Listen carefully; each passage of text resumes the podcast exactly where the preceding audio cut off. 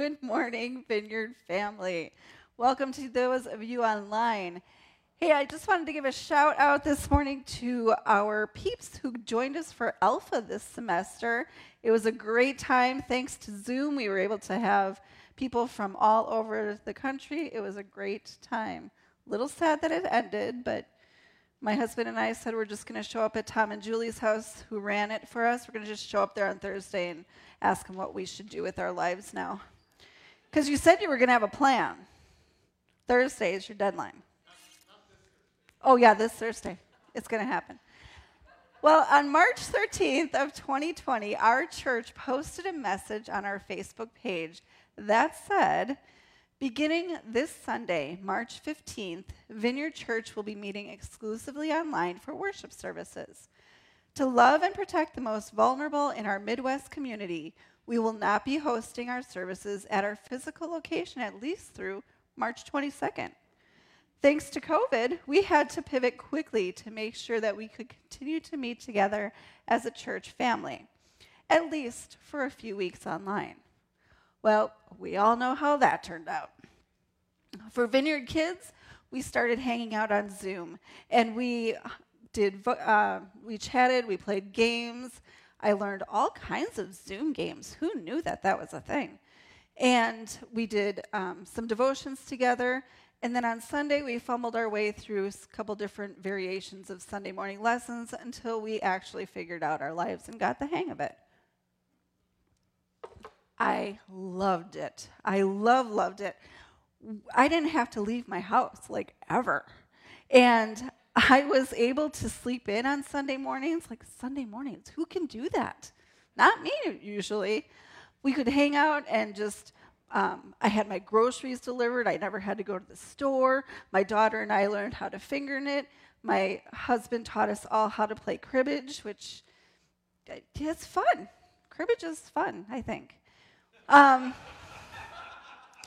it was fantastic. I was living my very best introvert life. But as the weeks went by, I began to realize I am a terrible introvert. I need people, and not just the people that are living in my house. Being with people is my jam. I quickly discovered that I love hanging out with my church family. And going weeks and weeks without being able to hang out with you guys was making me a little cranky. And I'm sure that I am not the only one that went through this because God created us to live in community. Last week, Adam kicked off our new series entitled Our Better Angels, where we're going to take a look at seven virtues that reflect our better angels, that reflect the image of God that each one of us shares. Adam taught us last week about kindness. This week, we're going to take a look at community. So let's pray. Holy Spirit, we welcome you here this morning. Come and fill us today with your presence, your joy, and your wisdom. Show us how we can be people that are reflecting God's image in all that we do. Amen. So, if you're part of our Facebook campus, this week I posted a question on there that said, How do you define community? And we got some answers, which is awesome. Uh, someone said a group of people who work together to achieve uh, common goals and support each other. Another said it's your tribe of people who support each other through difficult times and celebrate each other's successes. Uh, someone said it's your supporters, your close allies. Another said it's those surrounding you that you may not even know or even know exist. Uh, someone says, I live in a community. The town I live in is my community. Church community, which includes all of my fellow vineyard peeps, who I assume are like minded in the fact that we all. We are all on a road to follow and know Christ and be Christ like.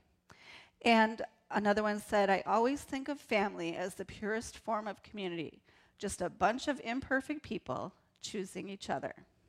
I like that one. So I want to ask the same question here this morning in case you didn't get a chance to answer online.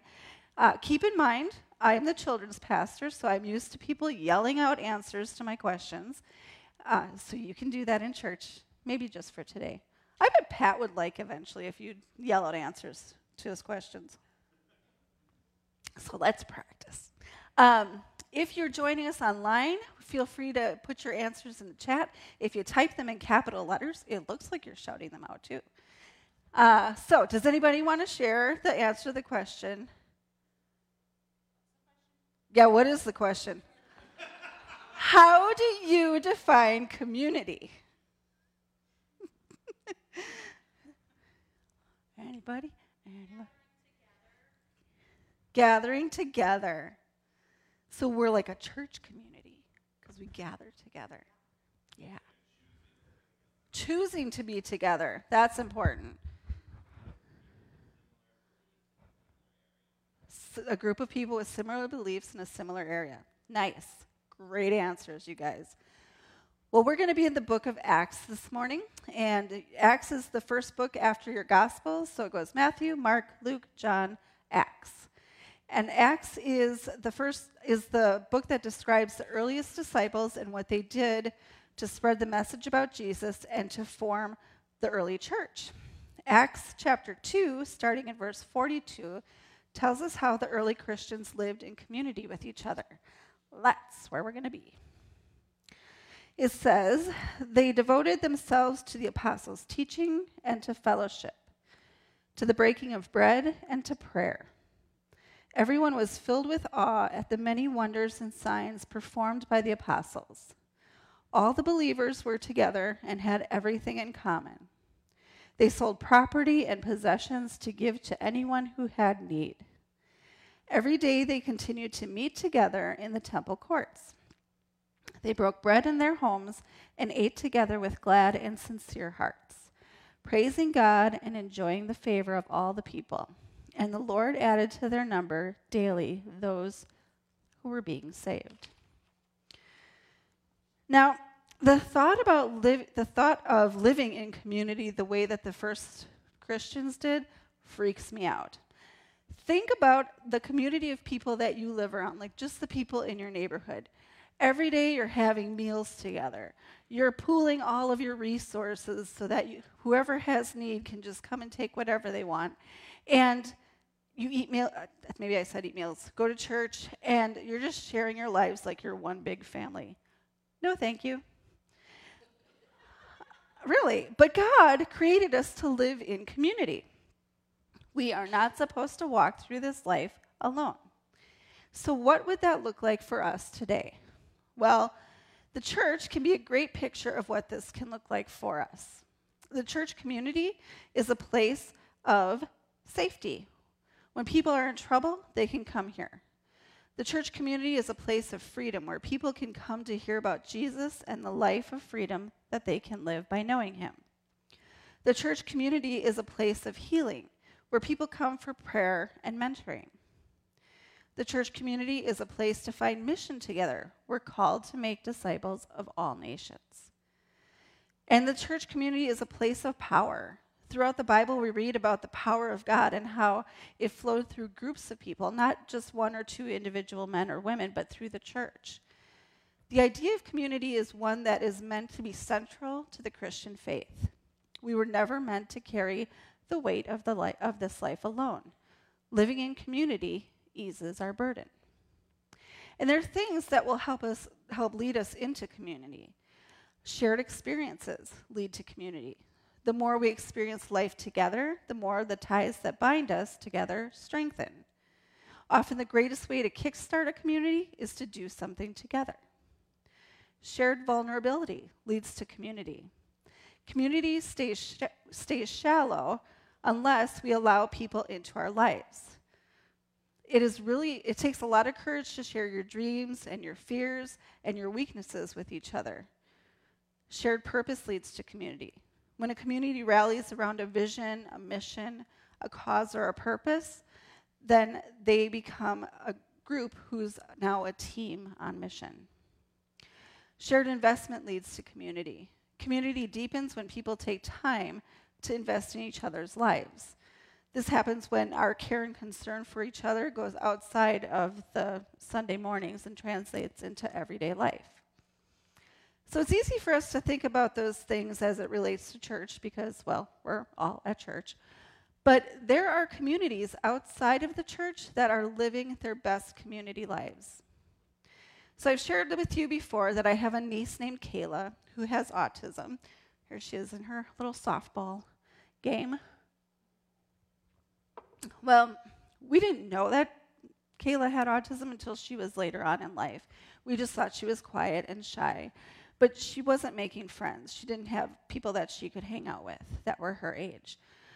Um, until she found a community to belong to, the Special Olympics community.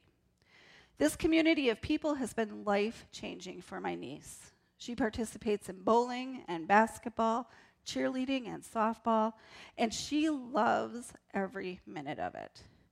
It's also been life changing for my brother and his wife. They've found a group of people who are all going through similar struggles. So while their kids are participating in the sports, they can get together as a community of people and just talk and chat and help each other out. Being a part of the Special Olympics community allows people in similar situations to connect with each other and to help each other to ease each other's burdens because living in community eases our burdens.